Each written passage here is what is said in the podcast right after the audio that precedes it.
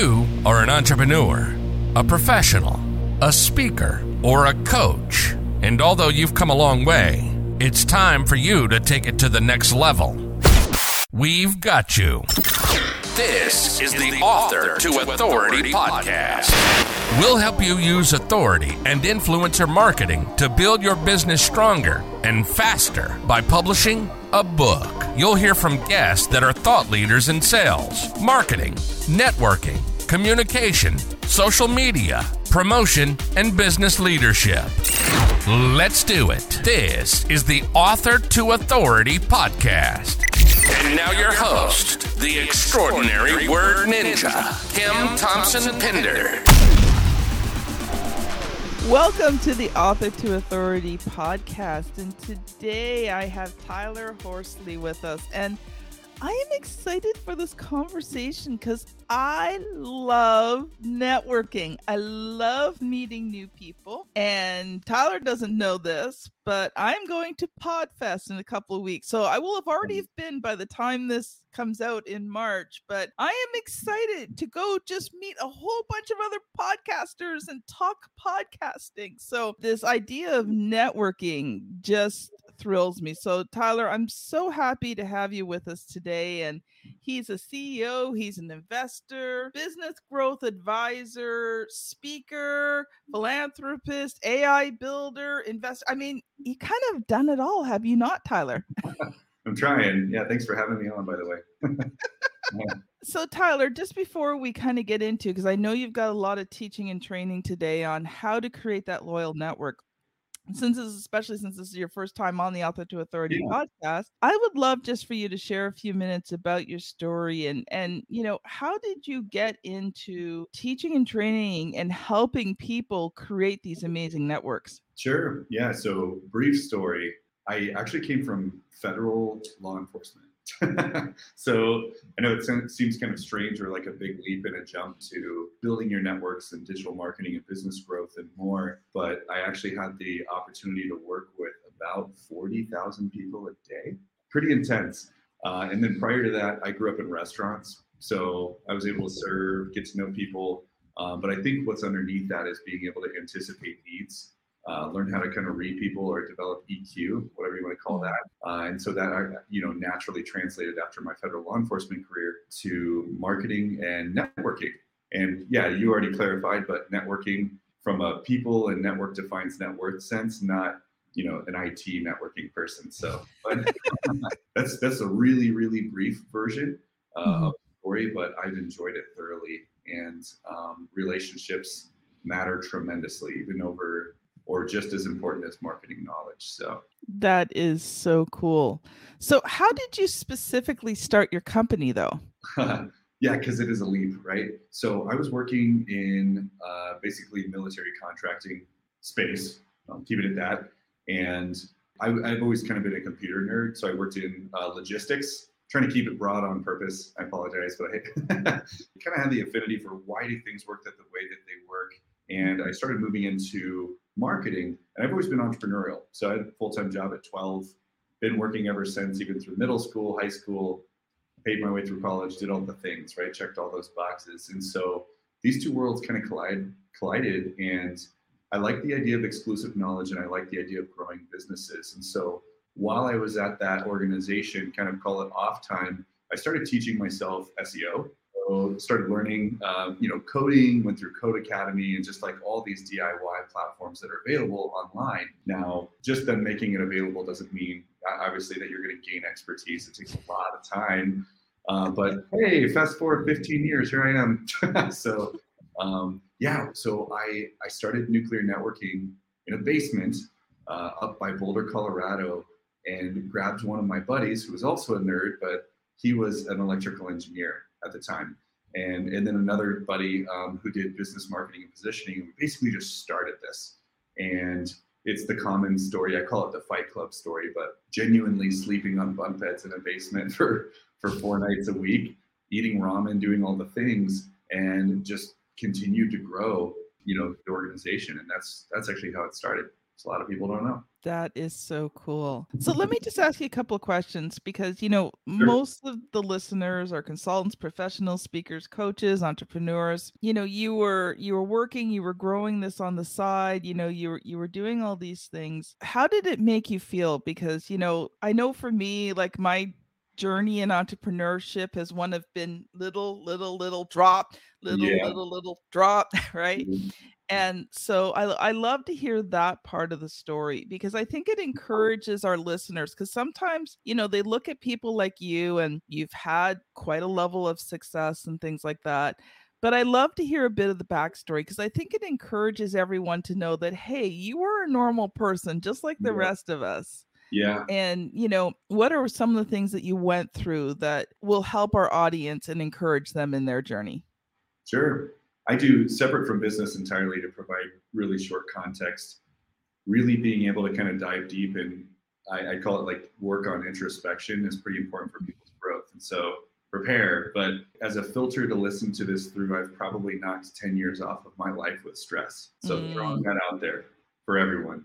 Not easy at all in any way, felt like an uphill battle the entire time. It still feels like a battle. And what I, I listen to um, a neurologist and more on podcasts. I love, obviously, love podcasts, and it's a good way to make use of windshield time, right? So if yes. you're driving, you're stuck in traffic, learn, get involved, right? So anyway, I listened to a neurologist, and um, one of these one of these individuals, he's kind of getting over into the the, the science of motivation and more. But he said it's super important to fall in love with the journey, not the outcome. And I think that that's the differentiator because oh, it's easy to look from the outside and see a lot of, hey, here's what this person has, or here's what they've achieved. And and, and then I'm going to replicate that in, in the first 20 failures or 100 because they never end. People give up. If you fall in love with the journey, and I know this sounds like parents, you know, just get back on the bike. You got it. Have fun out there. You know, one of those cheesy things, but it's true. You really have to reprogram your brain to just continue to try to get better. So specific to my story, we had a third business partner. Essentially, found out that one of the core deliverables that we had built the company on initially was not scalable. Meaning, if that one person wasn't here, we couldn't replicate it in a profitable way. We didn't have money. We didn't even get a loan. like, we're bootstrapping this stuff out of a basement. And so, making those hard decisions early, it's like, do I want a family? Do I want to continue to accelerate my career? Like, there's an opportunity cost to these decisions of like, hmm how long am I going to really sprint at this to try to make this work before moving on to the next thing? And so we actually had to dismantle the first company that we started. It was very similar, a little twist on the name moving forward. So basically now it's my partner, you know, this other partner and I. And so we chose to niche down, which is just my experience. I won't tell anyone what to do, but like really focus on doing one or two things really well because yeah. the temptation when you're first starting is to just take it all because it's like, yes, it's money. I can pay my rent, you know, and it's like, yes, but that's also not scalable. You're building a business where you might be the sauce, is what we call it. And now, if you want a vacation or stop working, or you don't want to take phone calls at 8 p.m. at night when you're with your family, you cannot be the center or the focus. Thinking and conceptualizing how do I build a business that can run without me in the future? I can certainly play these parts now. Uh, one of the things I will recommend just to the listeners as a fun methodology is traction. That forced me to look at, there's all these scribbles behind me, look at your positions in your companies as seats. So there has to be a CEO, perhaps. There has to be someone doing the activity, somebody doing billing. Maybe you're sitting in all the seats, but at least it helps frame your mindset as I need to replace myself in these seats. This is somebody else's work. So very, very hard time because our costs were so low, we, we were able to quote unquote make profitability within a quarter. But it's like, what's profitability? Paying for ramen. it certainly wasn't paying a full time salary. Yeah, a lot of struggles, I guess, with with partnership dynamics uh, as we've grown, um, funding, COVID. You know, goodness, I don't even want to mention that on the show because, but it's like it's like all these variables that you can't control, no matter how hard you try or work, they just happen to you. I'd say the thing that got me through to give people some like uplift is like network. Like I know this is like not a cheesy, you know, nuclear networking itself doesn't even sell networks, but but network power is and network or powers in proximity. Hang out or surround yourself with as many people possible who can pour into you who have been there before or who are also going through the same things. And to clarify, there are, hey, I have a business idea. And then there is, I'm actually doing it and this is really hard. Hang out with those people. There's no shortage of ideas, but like people who are actually in the grind or people who have made it out, you'll save yourself so much pain.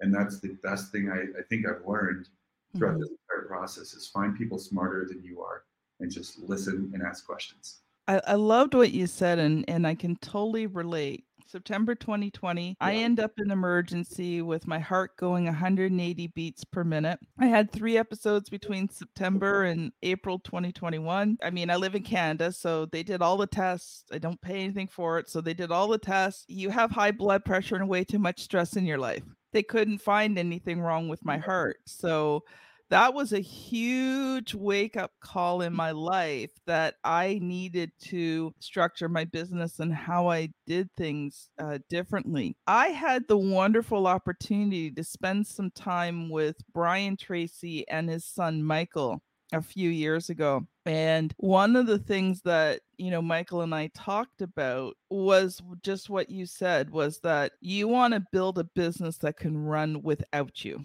Yep. And that's you know, I'm not there yet. I am working towards that. In 2023, we're going to be working on making a huge chunk in that one. But I get it because you do hit the point where the business is you centered. And one of the things I got thinking about was, and and somebody had talked to me about this was, you know, maybe one day you don't want to do this business anymore. You know, how do you mm. recoup your investment if the business is you centered? You can't sell it. Right. Happy to dive into that if you want. Normally I would, but we're already a good yeah. chunk of the way through. So I want to make sure we actually cover today's, but maybe we'll have you back again because I, I think yeah. that that would be a good conversation for you and I to have. But I want you to just switch gears and because I know you've come prepared to talk about how to create a loyal network. And I want to make sure our listeners get what they're expecting today. You got it. Happy to do so. And one caveat, just given your your story, and thanks for sharing that too. I typically don't share this on podcasts. I told you I knocked 10 years of stress off my life. I had almost total adrenal failure. Seriously, look that up. Look up adrenal fatigue. A lot of founders out there. Please I know don't... someone who completely burned out her adrenal her adrenal yep. gland and no longer has a functioning one. Yep. Please take it seriously because all that stress comes at a cost and your body needs to take energy from somewhere. So I'll put a pin in that. And by the way, I'm okay. I'm here. Like there is a way to reverse that, but but you, to your point, can definitely take it seriously. Don't wait until you're in a hospital to go. Man, I should stop stressing because we've all been there, you know. Mm-hmm. And it's not worth the cost and there are smarter ways to do things and anyway so with building yeah building your network and more so again, there's there's a lot of phrases that I live by, and I know they're overused, but network defines net worth. It really does. The opportunity cost, and, and I'm telling you, you know, everybody's got their own story. I grew up in a trailer in the Midwest, in the middle of nowhere. We did not have money. However, I did watch my dad work his butt off to do anything possible to pay bills, and I watched us go from a trailer to like a house. We finally got a house, and then we built our own house on a lake and like it, you don't notice that stuff when you're younger but when you're older you're like whoa what happened? And he just he decided i'm going to do everything possible to succeed. And i'm sure that our you know hopefully our family was his motivation too. But um with that being said if you can so even if you come from that or wherever you're at right now in life it doesn't matter. If you can surround yourself with affluent people it's a fancy term we learned for people with money who have actually worked really hard. Um, because if, if you're wanting to learn how to work really hard, that's what you want to surround yourself with. There's a lot of people with money maybe that didn't work hard for it. So we'll, that's another conversation. But so I joined groups like EO, Entrepreneurs Organization. By the way, I get no commission, but Entrepreneurs Organization, there's two segments of EO. One is, hey, I have a business that operates and we make a million a year, or we charge a million a year gross a million a year. Doesn't mean that's your profit. Now you can join these groups and, and they help you do A, B, and C. Well, what if you don't have a million a year? Like, what if you're just starting? And so there's a group called EOA, and that's accelerators, and they solely exist to help you grow and get you over a million dollars. So now you're being taught scaling up, you're being taught these methodologies, which I highly recommend. Scaling up is a cool methodology. EOS is a cool methodology. Um, but building network, surrounding yourself with those people first and foremost is what I'd recommend. Secondarily, as a business offering, if your business offering can help other businesses, give it away for free. And I know that sounds really counterintuitive. This is Tim Ferriss 101, by the way, so I'm not going to take credit for it. He was popular many years ago and still is. But if you can go to businesses, I'll use an experience share here. We sold at that time just SEO and SEM. So we drove traffic for people. That was it. So I could go to other companies that provided websites and things that we didn't, but they were still kind of cohesive or they were still mutually beneficial, right? We're serving the same audience. I'm like, look, can I do marketing for you for free? And uh, you're always going to catch people off guard. Why would you give me something for free? Well, I have this really great analysis, or insert your loss leader here. You've got to have something of value you can give. I'd love to give this free marketing analysis to your customer base. Anyone you build a website for, are you okay with that? So I'm going to help you get more websites and grow your company. And all I'm asking in return is once you're done with the website, send them my way. I'll give them this free presentation. They don't even need to buy. Doing that tripled my business in a year. I kid you not, likely one of the main reasons that this company was successful. With more capital, you can do more things and, and spread your wings. But when you're really on a finite budget, if your value is your time and you can offer that for free, not to individual customers, I know this sounds weird, but to creators of customers. Big partners that have 20 different 100 different customers themselves you will rapidly accelerate your growth without ending up with adrenal failure so I just want to stop there for a second. And and I, I really want the listeners, you know, if, if you kind of glazed over this section, go back and listen to it again because what Tyler's sharing here is pure gold. And he's not saying you don't network with other other individual people, but if you can find and network with those influencers, those people who have either A, big client bases, B, big networks, things like that, and you become valuable to them. Yeah. See, it's it's not about what you get from them, it's Mhm. from what you give to them. Mhm. And I think that's really important because when you become valuable to those influencers, there's a law of reciprocity. At some point, they're going to want to give back to you. And I, I love that. That is pure gold, Tyler. And I hope the audience takes advantage of it. yeah that patience too is important that's worth saying. I've met some founders who are like hey we, you know i did what you said and went out and gave something away for free and they asked what i could do for you and i asked for 20 clients. And it's like oh like it's it's a catch 22 because we all need to eat we need to pay bills etc Yeah. but what i would encourage people to do is try to genuinely and intentionally build relationship. It will come around. People can sense anxiousness yeah and if they have quote unquote made it or they're successful they have no shortage of network of people trying to sell them stuff and so if you're just there like, hey, I'd love to pour in, help your business. And sometimes the way you can get that back creatively through, and I like Kim, you're the master. What, what did you put it like the master of like the wordsmith, basically, the master of words. So here's a little, here's here's kind of a hint there. Would you mind grabbing a coffee with me? I'd love to ask you some questions and just give me some, you know, some information about your experience and your journey. And then you can go to those people and say, okay, so my next thing, and please bring a pen and paper and write down because their time is valuable and they're they probably got a lot of great gold to share.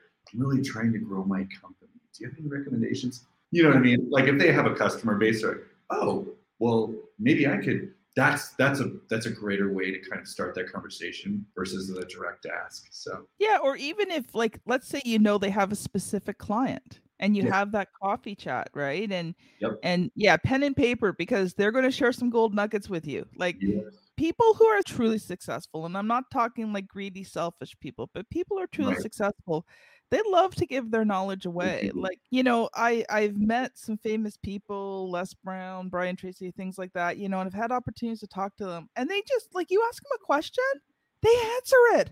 yep, And they were like, that was just like, I Yeah. can't believe you answered that question Yeah. for me, right?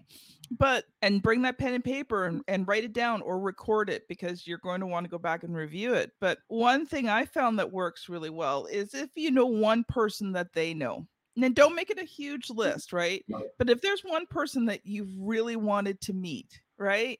And if you've been valuable, you know, you could say to them, "Hey, listen, I know you know so and so. I'm, you know, I'd really, you know, if you've if you found me valuable, you know, would you be willing to introduce me?" And a lot of times, you know, if if you haven't if you've behaved properly, right? They'll make that introduction for you. Yep, absolutely, they will. Uh, really, you know, since this is kind of built around authoring in books as well, you do not have because you do not ask. That's a wise phrase in a book. So that's I think that's good. Like ask anybody to your point, any of those questions that you're kind of looking for. You'd be surprised. It's kind of a way for them to give back to, and they've been through the struggle. Like they get it. It's it's cool to sit quote unquote on the mountaintop, which I'm certainly not there. I don't know about you, Kim, but it's like I'm like, what is the mountaintop? I don't I don't I'd actually say maybe about a third of the way there. yeah. I don't even know if there is an end to this journey. It's like that is that is the journey is trying to constantly improve and grow. But a part of the way is like helping others who are capable because I've certainly been given gold nuggets that have helped me, and I, I know those people. A lot of them like to give back, so it's good to ask. Yeah. But the, I do have a couple of questions for you. So we don't have to specifically talk about the book, but what was the process like in writing that book? So usually a question that I like to ask and the author to authority listeners already know what I'm going to ask you. Yep. What was the good, the bad and the ugly about publishing that first book? There's going to be a lot of styling in my experience share here, right? So this is my personal preference. This may not be the right way to do it at all, but my strength is not in writing it's in speaking. And this is this is conversational so this isn't a you know what i mean? It's not we're not doing a prepared powerpoint more. What i like to do is is talk through concepts not just factual but really speak to at least in my own experience the holistic life that i live absolutely intertwines. And the simplest form that everybody can relate to you have a terrible day at work and you come home family or your friends are going to notice. And so like you bring your stuff into other pieces of life. On the other hand, if your life is blowing up and then you go to work and try to act like everything's fine, people are going to notice. And so, what I typically like to do is speak through either A, experience shares, B, interviews I've had with people far smarter than I am, and have that transcribed. There's a little bot just for freebies for people out there. Uh, Firefly is one of them that I like to use. It's an AI bot. I'm an AI nerd, so I don't know. There's chat gtp there's firefly there's all these things that you can use. Firefly specifically records each user uh, and then transcribes that and then you can kind of have that edited um, and kind of simmer it down. Uh, if you remember the if you remember everybody remembers elementary school or middle school they used to have us build contents. What's your book going to be about opening you know chapter one chapter two and then what are the sub you remember that? So that like organization of content's really key especially you know for a lot of founders and visionaries like myself. I have adhd it's tend to work in my favor if you can master that. But also can you imagine that in a book without any organization? And be everywhere. Transcribing software has been really key for me. I would also say like part of authoring as well obviously listening to to key influencers. I'd say the ugliest part about publishing that i went through was man if you've never done that open to uh, constructive criticism, but this is not the where you take your book and you walk into the publisher downtown New York and you're like, hey, would you consider carrying? You know what I mean? It's not that way. The good news is there's a lot of other things you can do. I personally went through uh, Amazon's. Uh, you might know this, Kim. I had to exclusively give my rights to the book that we published over to like Kindle and like their platforms for X amount of days but the cool part, it was it was really low, low cost and more. We kind of bootstrapped it and duct taped it together. I wish that I might have gone with a professional publishing route, just to be honest. And that's be really candid. That's why I was like, hey Kim, let's not mention this book that I did. it's not it's not something I'm super proud of. Um, and yeah, it's in totally different industry, but that's kind of the ugliest part. So had I had more insight into, hey, I have these great ideas, where do I take them once I have them? And then maybe mentorship and guidance before either giving up or before selling my you know book down the river to like a duct tape platform. That's probably the best experience share I have there. I, I wanted you to share that, Tyler, because sometimes things don't always go right the first time. Right. Yep. Right. And so we we learned from it. You know, when I wrote my first three or four books, I had no money. Okay. Like trying to put together a hundred dollars for a course was a oh, lot yeah. for me. Yep. And so I Googled everything. You know, I bought five and ten dollar courses that would answer, you know, a specific question. The computer almost went out the window. I don't know how many times, and the only reason it didn't is because my husband's a computer guru and he probably would have divorced me. I came within a hair's breadth. I don't know how many times, and not even writing the first book Yeah. And there was so much I learned through the process that kind of prepared me. And at that point, you know, I was I was in network marketing and that, so I was just writing books to help people. Publishing wasn't even a thought, Yep. not even a dream, nothing. And that didn't even come till years later. yeah. And you know, sometimes those first books are not the greatest. Right. Yep.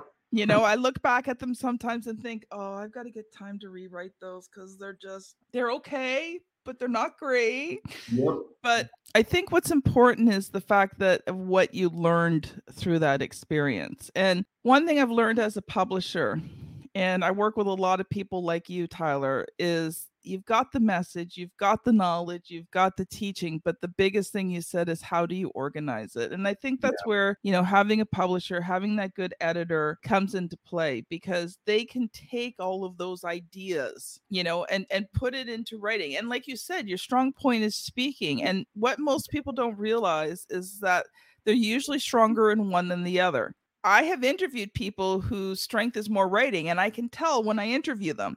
Yeah. If I got them to write everything out, it probably would have been beautiful. They were speaking it; it wasn't as strong, right? So Right. you're usually stronger in one one than the other, Right. and it's good to recognize that Mhm. and go with your strengths. If your strength is in writing and you have to speak, especially if you're online, like doing a Zoom, yeah. there's sometimes I've actually written it out and I put it on my computer screen below the camera. And sometimes I'm reading stuff and I've gotten so good at it. People don't even know I'm reading it. Nice. I've done whole speeches where I used Yeah. my word and I've Yeah. got my my thumb on the mouse and I'm teleprompting it. There you go. I'm reading it as I go, and people didn't even know I was doing it, right? So it goes both ways, and it's good to recognize where your strength is. And if your strength is not in writing, it's in speaking, then, like you said, you can speak out a whole lot of mm. stuff, get it transcribed, and then, Yep. you know, have those good editors work with them.